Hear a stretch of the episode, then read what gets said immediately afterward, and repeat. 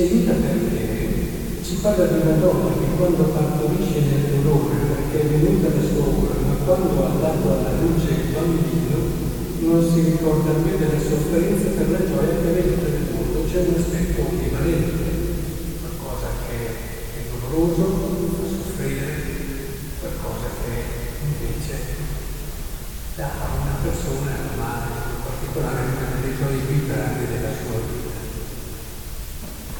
E quando mi sono trovato a dover riflettere sulla dignità del sacerdozio, mi sono subito venute alla mente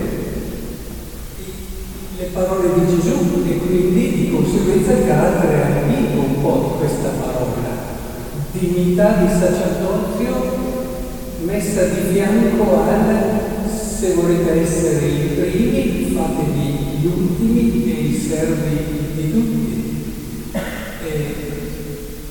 da una parte l'idea che noi abbiamo a livello culturale, anche di dignità, e dall'altra quel percorso che Gesù in qualche modo ha cercato di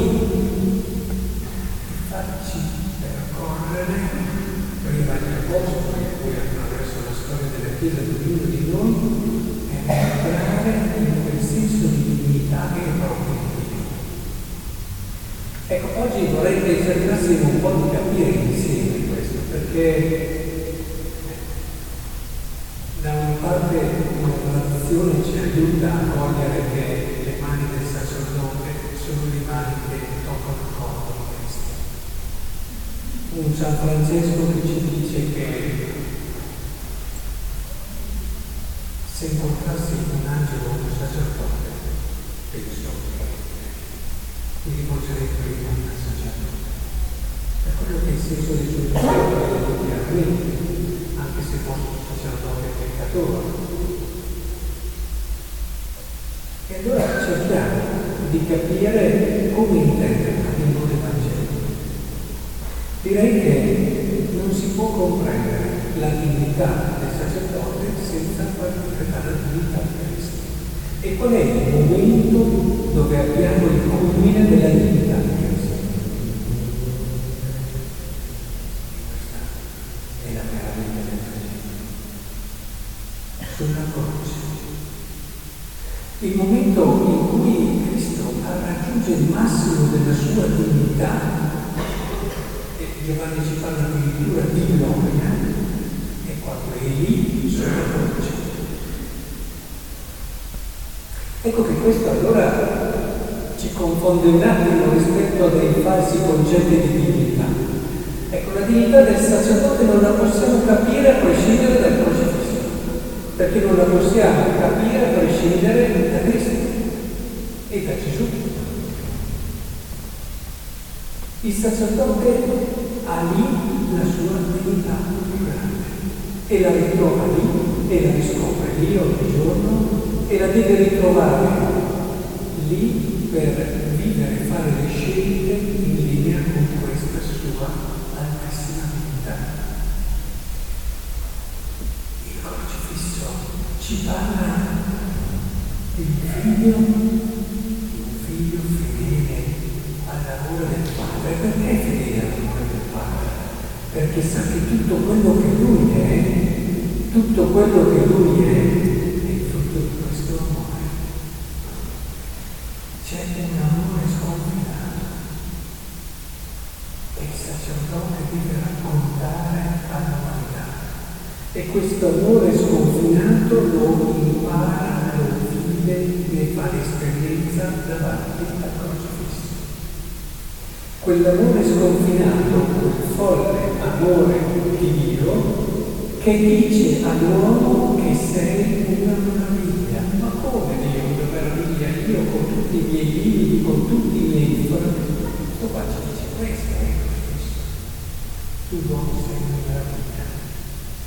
Guarda cosa puoi fare. E tanti non entrando nel mistero invece dicono guardami uomo, uccide un innocente, vedi perché provano, sono cose che non vanno. E guarda l'umanità, ormai si sta rovinando, non c'è più. Però tornando al crocifisso, tu invece senti Gesù che ti dice tu uomo sei nella vita. E questo lo scende dalla croce. Perché tu uomo hai ricevuto da Dio tutte quelle possibilità di amore infinite, nella verità possibilità d'amore, che ti fanno essere capace di fare quello che fa Dio. Cioè prendere la tua vita e darla e donarla. Ecco, se vogliamo capire la dignità del sacerdote a prescindere da questo passaggio, non la capiremo mai. Non comprenderemo eh, la bellezza, ad esempio. C'è forse una dignità, una nobiltà, una bellezza più grande del crocifisso. Se non abbiamo con superficialità non lo abbiamo. Ma se entriamo in che cosa il crocifisso rappresenta, io mi perdo, c'è da tutto per dare un'estasi, ma un'estasi non sentimentale, quell'estasi autentica che ti prendono nel profondo e ti fanno dire questa sì che è bellezza. In fondo non lo capirà mai, quello che ci cercavano di dire più oggi, no? E, che bellezza c'è nei dolori del parto? Vai oltre, dice il Vangelo di oggi.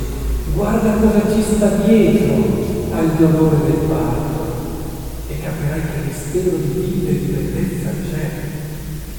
Vai dietro a quello che è il mistero della croce. Vai dietro alla sofferenza terribile che ha dovuto sopportare come Gesù e gli dai una dignità straordinaria. Ecco che il sacerdote che voglia vivere come evangelico, sua dignità deve entrare in questo mistero quante ore deve passare davanti al crocifisso il sacerdote se vuole capire chi è. E quanto tempo deve passare il sacerdote a far capire alla gente, e io credo che la vera dignità è proprio qui, il capolavoro della vita E in questo stile che il quando deve essere l'ultimo servo di tutti, cioè deve aiutare gli altri a capire la loro bellezza.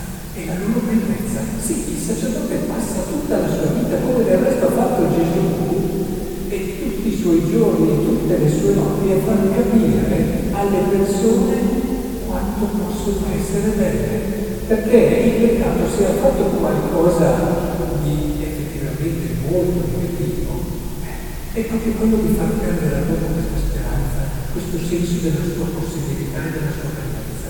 Quando pecchiamo noi abbiamo perso, si chiaramente, se non lo faremo, il senso di quello che potremmo essere, il senso della nostra bellezza. Ecco allora che il sacerdote ci aiuta proprio qui.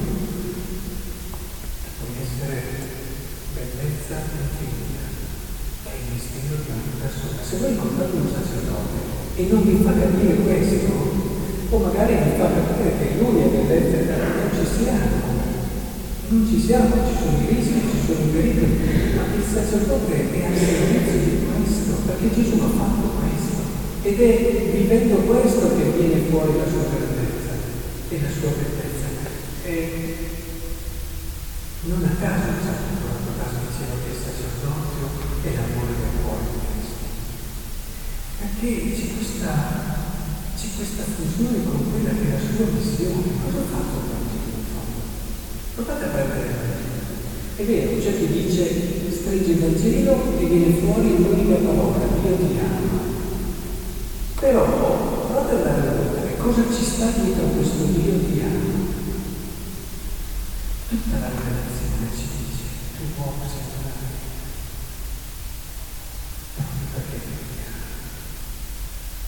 Provate ad andare alla mamma che parla il tuo bambino e provate a chiedergli se cosa pensa del suo bambino, se non è una perché, lo ama. Il sacerdote deve far capire all'umanità questo. Ed è, in questa logica allora che può veramente far sentire alle persone la sua divinità, che è una divinità profondamente cristiana ed evangelica. È legato alla divinità c'è il discorso ancora della stima. Teniamolo presente, se davvero la divinità si costruisce così, la stima cosa vuol dire? Io ti stimo, sì, ti stimo e ti sovrastimo perché così magari ti affido quello che dovrei fare io. No. Bisogna stare attenti a questi rischi. A volte dietro anche alla dignità alla stima si nascondono. Io ti stimo perché tu aiuti me a fare quello che devo, aiuti me a capire il mistero grande che sono. E, ed è un circolo meraviglioso, virtuoso questo della stima in un clima di servizio evangelico di annuncio e di amicizia. Non dimentichiamo mai che con tutta questa dimensione che va vissuta con un orizzonte più ampio, quello delle relazioni e quello delle amicizie. E allora questo è un tempo rigoroso.